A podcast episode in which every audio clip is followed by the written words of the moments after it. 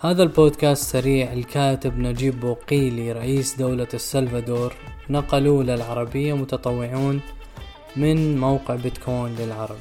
خلينا نبدأ.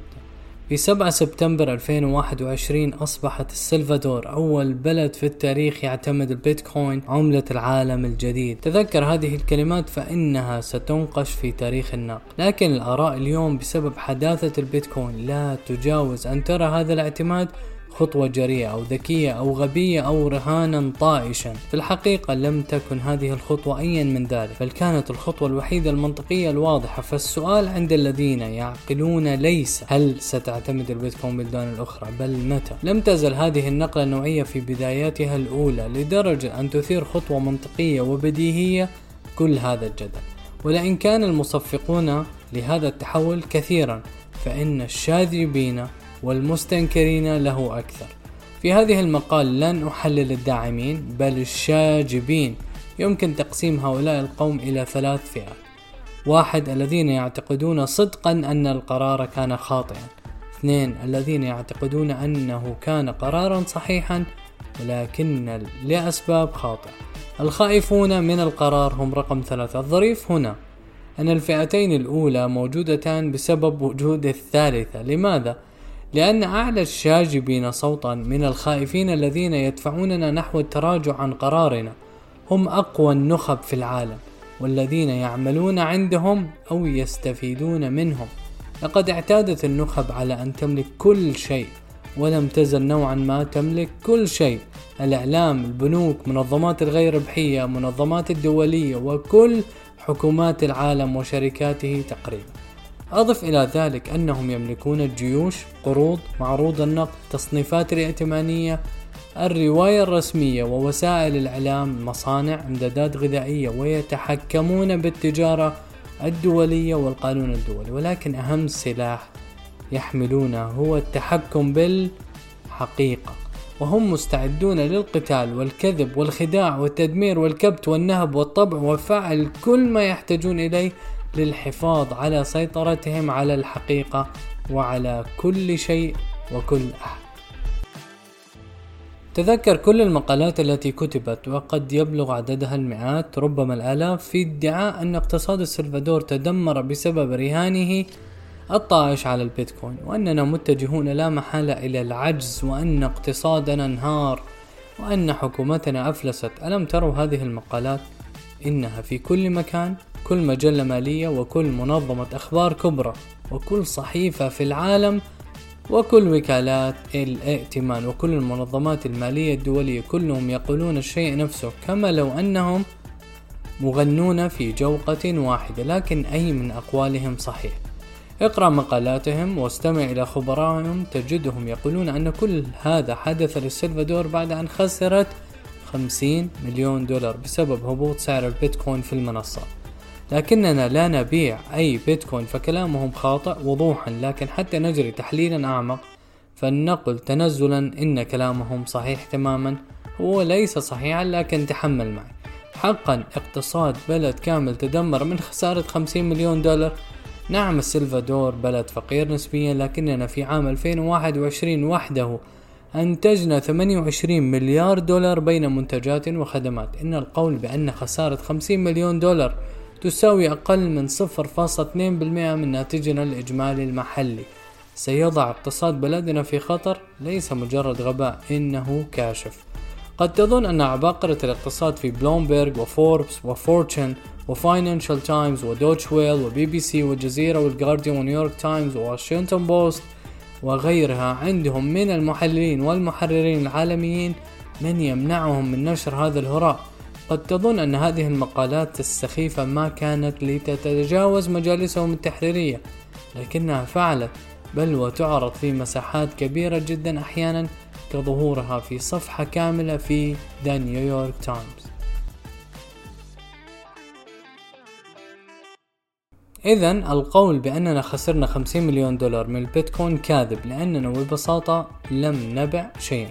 وحتى لو قبلنا هذا القول فمن السخيف أن نستنتج منه أن اقتصادا ينتج ثمانية وعشرين مليار دولار في السنة سيفلس بسبب خسارة صفر فاصلة اثنين بالمئة في سنة واحدة، علما أن اقتصادنا نما في ألفين وواحد وعشرين بنسبة عشرة فاصلة ثلاثة بالمئة أو أربعة مليارات دولار، هذا حسب أرقام صندوق النقد الدولي. وحتى لو قبلنا أن هذه الحجة السخيفة صحيحة، وهو ما يقتضي أن نتجاهل الرياضيات أو أسس المنطق، سترجع إلى سؤال بينك وبين نفسك: لما قد تكرر شركات الإعلام العالمية كل هذا الوقت والمساحة لبلد صغير مثل السلفادور؟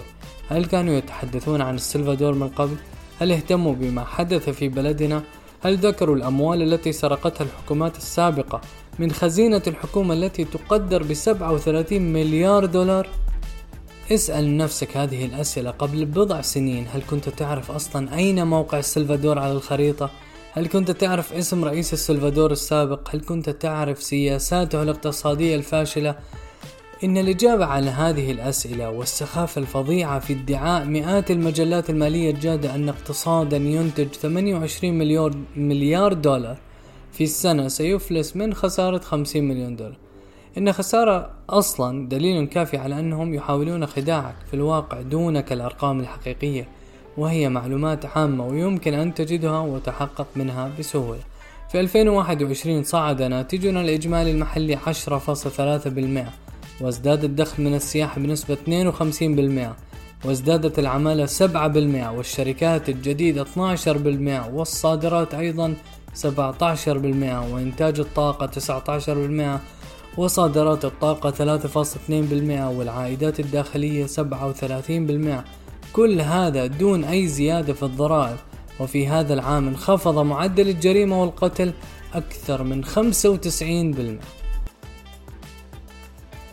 هذه الأرقام حقيقية، حقائق لا يمكن أن تفسدها الأقاويل. الرقم الوحيد الذي يمكن أن تحرفه الأقاويل هو أسعار السندات الحكومية في سوقنا المالي، لأنها تعتمد اعتمادا كبيرا على الرواية الرسمية، وتصنيفات وكالات الائتمان هي تعتمد على الحقيقة أكثر مما تعتمد على الحقيقة. لقد كرروا قولهم مرة بعد مرة في مئات من المنشورات القائمة بذاتها أننا لن نستطيع تسديد ديوننا، وأننا متجهون نحو تخلف عن السداد، بل لقد صنفنا على أننا أكثر البلدان عرضة للتخلف في العالم.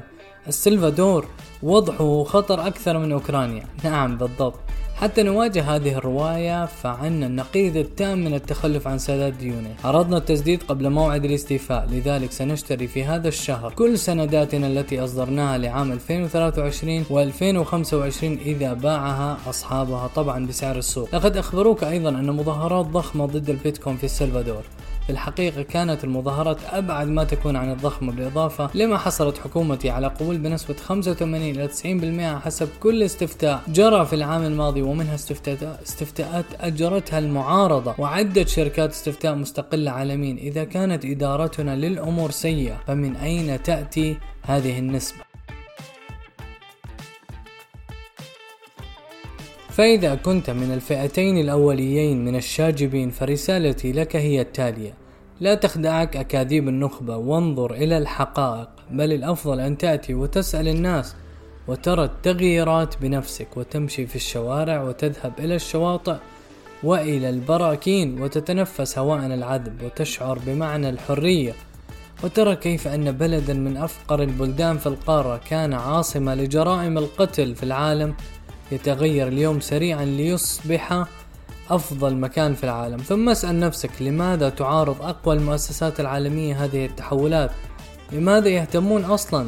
رأيتها الآن، إن السبب وراء هذا هو أننا لا نحارب مجرد معارضة داخلية صغيرة أو قطاع أو قطاع طرق قد تواجههم أي دولة، بل نحن نحارب النظام نفسه من أجل مستقبل البشرية.